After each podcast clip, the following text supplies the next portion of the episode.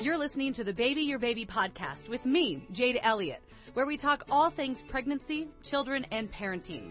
Don't forget to subscribe and share with your friends. Baby Your Baby is a KUTV2 News podcast and is sponsored by Intermountain Healthcare, Broadway Media, and the Utah Department of Health. You're listening to the Baby Your Baby podcast with myself, Jade Elliott. And today I'm joined by our guest, Al Romeo. You're a registered nurse with a doctorate in health education. Uh, you work as a counselor with the Utah Department of Health and their Mothers to Be and Pregnancy Risk Line as well. Yes. And today we're talking about something that as a mom, as a mom to be, uh, it can be something very scary to talk about, but something that needs to be talked about, of course, and that's birth defects. Absolutely. There's a lot of fear among moms and dads about what kinds of things might cause birth defects. They're trying to, you know, have that perfect pregnancy. So we're doing our best to help moms and dads learn what they can do to prevent some of those birth defects. So let's talk about a little bit of the background with birth defects. Um, every pregnancy has a three to five percent chance, you say, of having a baby with a major birth defect. That's correct. So everybody starts out at that baseline 3 to 5%. So that translates to about 1 in 33 pregnancies has that chance of having a major birth defect. And those major birth defects can include things like heart defects, spina bifida, and cleft lip and cleft palate. Those things that require surgery to fix. And so let's talk about some of those major birth defects for a minute. Um, any way to prevent them? Yes, there's different strategies. We'll talk about some of those, but usually those birth defects happen in constellations, in syndromes. Okay. So they're not isolated. So there may be a heart defect and a spinal defect, but we'll talk about some of those things that moms can do to prevent some of those birth defects and some of those exposures and conditions. Okay, perfect. Um, because we talk about birth defects, and some of those include functional and developmental delays as well. That's right. So we look at not only those major birth defects, but there's greater risk for some of those minor birth defects that don't always require surgery, but we also look at those different um, developmental delays like autism and ADHD and some of those things that could increase the chance for having those functional developmental delays. And those are still considered um, a minor birth defect. Exactly correct. And so, uh, talk to us a little bit about um, the study of birth defects and, and what it what it's called, and and kind of how you go about it. Sure. So this is a scary word for a lot of parents. It's called teratology, and that just means the study of those birth defects. So here at Mother to Baby Utah, we are teratology um, information specialists. So we have the background to be able to look at the research and see if those different exposures increase or not the chance for having some of those different birth defects. Um, we also look at some of those different exposures and whether or not they increase the chance for problems in breastfeeding. So moms can ask us those questions also. And they can do that all through your risk line. Correct. We have the website mothertobaby.utah.gov, and on that website we have information about our telephone number, text, chat, and email. So there's a variety of ways for moms to get in touch with us. Yeah, they can always get those questions answered or concerns answered as well. Yes. So uh, let's talk a little bit about um, a study with exposures that might affect breastfed babies. So there are some different things that can affect the, the breastfed baby. Um, for example, there are some antibiotics that might increase the chance of hearing problems or staining of the teeth, those types of things. Um, also with breastfeeding, there are some medications that might increase the risk of um, baby having um, a little bit of um, respiratory depression, uh, difficulty breathing, difficulty waking up. They're sedative medications. So some of those medications mom may have to watch very carefully, but most medications mom can take while breastfeeding. And that's something, of course, you know, we talk about a lot and, and the importance, of course, of breastfeeding if you can. Uh, we know not everyone can. It might not work for everyone. Um, but I think it's important to remind moms to be, especially as we prepare our bodies to have a baby, we also have to continue with those um, same kind of preparations and concerns and uh, making sure we're putting the right things into our bodies as we breastfeed after baby. Absolutely. So sometimes moms are afraid of those different medications and exposures. But oftentimes the conditions are worse for the baby and for mom. We want mom to be healthy also. Mm-hmm. Sometimes those conditions are worse for the baby, so it's better to take those medications. For example, depression. We want mom's depression to be controlled. In breastfeeding, if mom is not at her best, mm-hmm. so that she's able to talk and play with baby and give those developmental cues so baby can reach those developmental milestones, then the depression is worse than those medications for depression depression. Sure, and that's uh, it's a good reminder. Um, you know, always check with your doctor. Talk with your doctor. Talk with your you know your healthcare provider about how you're feeling, what you're going through. Your body is changing every day uh, from the start of getting pregnant through the course of your pregnancy, and then afterwards it continues to change again. And so, yeah, that's really important. Absolutely. So yes, we want mom to take care of herself also so that she has in the best possible situation to take care of baby. Yeah. Oh no, and I, I think um, that's such a good reminder to moms. You know, we we as mothers always think of everyone else first. It just is a thing that we do. Um, and we have to remember that we can't give our best if we're not our best. Exactly. So let's talk a little bit now about, as we continue the conversation about birth defects, um, some of the things that can be done to reduce them. Sure. So moms have probably already heard about taking your prenatal vitamin mm-hmm. with folic acid. Remember that that's a prenatal vitamin that should be taken throughout the reproductive years.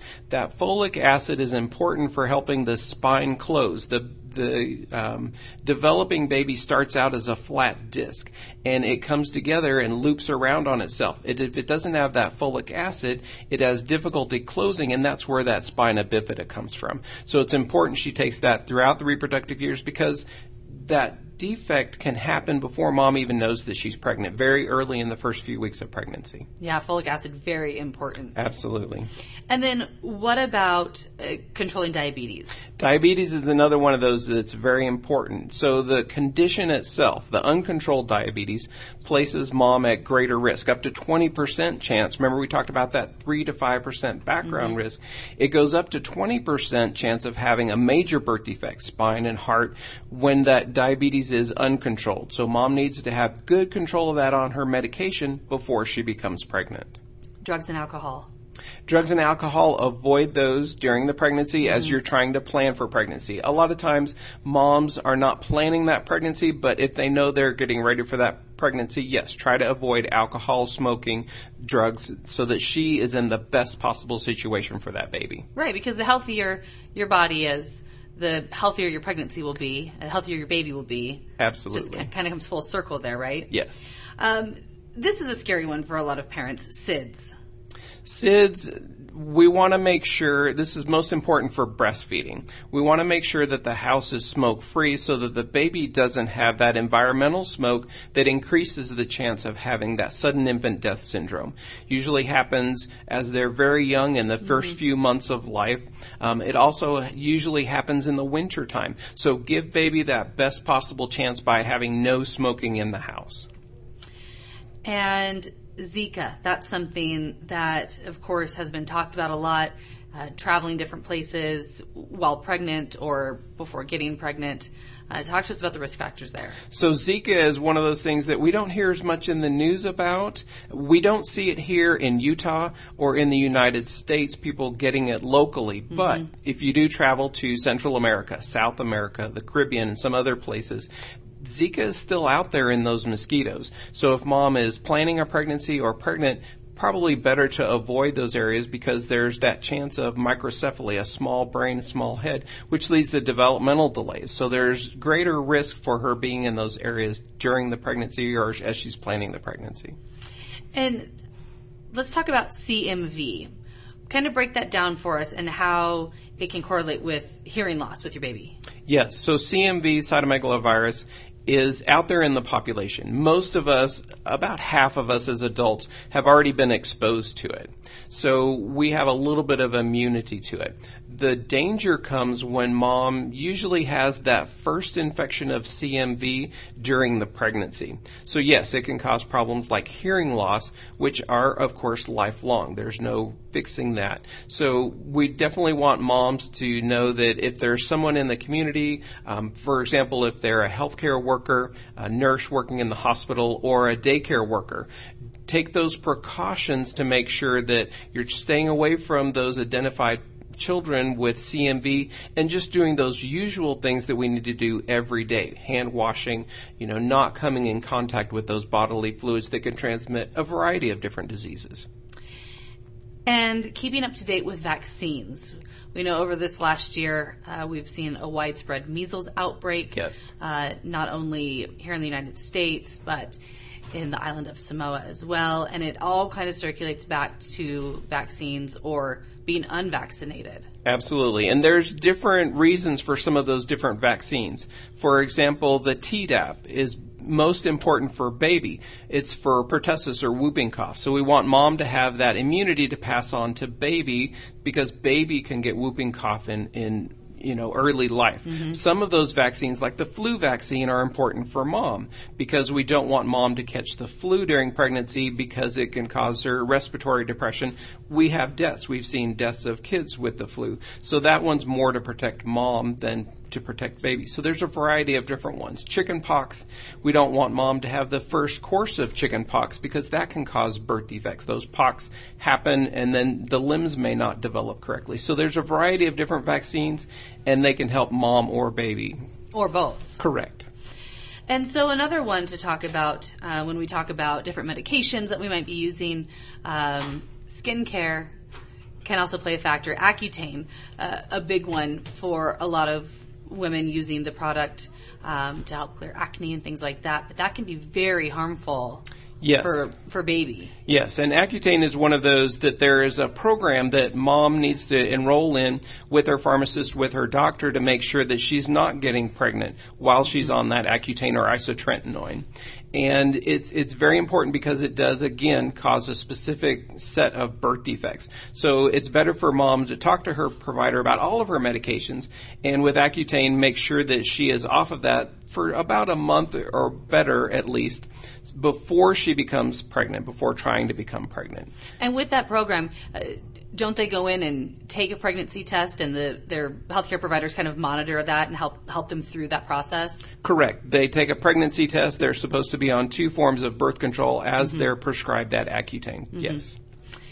And that really goes with, I mean, like you were saying, any medication uh, that mom mom to be might be on, because it is all about preparing our bodies. I mean, it it goes through quite the course when it comes to growing a human. Yes. And so making sure that we're doing everything we can, again, to be our best so that our baby can be the best as well. Absolutely. And some of those medications she needs to continue. For example, insulin for diabetes. We talked about the risks of uncontrolled diabetes. Mm-hmm. So she needs to talk to her provider, make sure her diabetes is controlled with whatever medications are working for her. And I think that's really the most important part here about all of this because talking about birth defects can be scary that's something I think that is in the back of every parent's mind uh, as they either prepare to get pregnant or they become pregnant. That, of course, crosses their mind. Um, but it is all about communication. As long as you're talking with your healthcare provider and making sure that you're doing everything you can to prevent what could be preventable. I mean, that's what's really important here. Absolutely. Talk to your healthcare provider as you're planning for that pregnancy. You may need genetic counseling or mm-hmm. other types of services that your health provider can direct you to that you may not even be aware of. So have that conversation so that you're in the best possible place to have that pregnancy. So, Nurse Al, let's talk about some resources for moms, moms to be, parents, uh, or either, even family or friends of, of them as well. Where can they go to learn more? Where can they go um, after the fact, too, if they do have a baby that may be born with a birth defect? Absolutely. So, one of the resources where you can find some of the information, and a lot of the information that we've already talked about today, is our national website, mothertobaby.org. And you'll find fact sheets and information about how to prevent those birth defects and some of those exposures that could cause birth defects. Here locally in Utah, Baby Your Baby is a great resource. They can get you in touch with information about developmental milestones for a baby, how to prepare for that pregnancy, nutrition, and a variety of different things. So there's a variety of resources depending on what you need. As baby is born, there's developmental screening processes out there. So a variety of things. Um, you can contact, like says, Baby Your Baby, your primary care provider, mm-hmm. or mothertobaby.org, and we can help you find those resources. And I would say, once again, as a mom, just stick with those. Don't go to Google don't start Googling things because it'll terrify you even more, and there's yes. no need to do that to yourself, right? Yes, there's lots of scary information out there, and a lot of times even the providers have difficulty interpreting the research. Mm-hmm. So let us do our job, they do their job, and yeah. we help each other to help mom have the best pregnancy possible. Yeah, that's great. Thank you so much for being with us, Nurse Al. We appreciate it. Um, so many great things that that everyone needs to know when it comes to, of course, the mom's health, which in turn goes right to the baby's health. So thank you for being with us. Thank you. And that concludes this episode of the Baby Your Baby podcast talking about birth defects.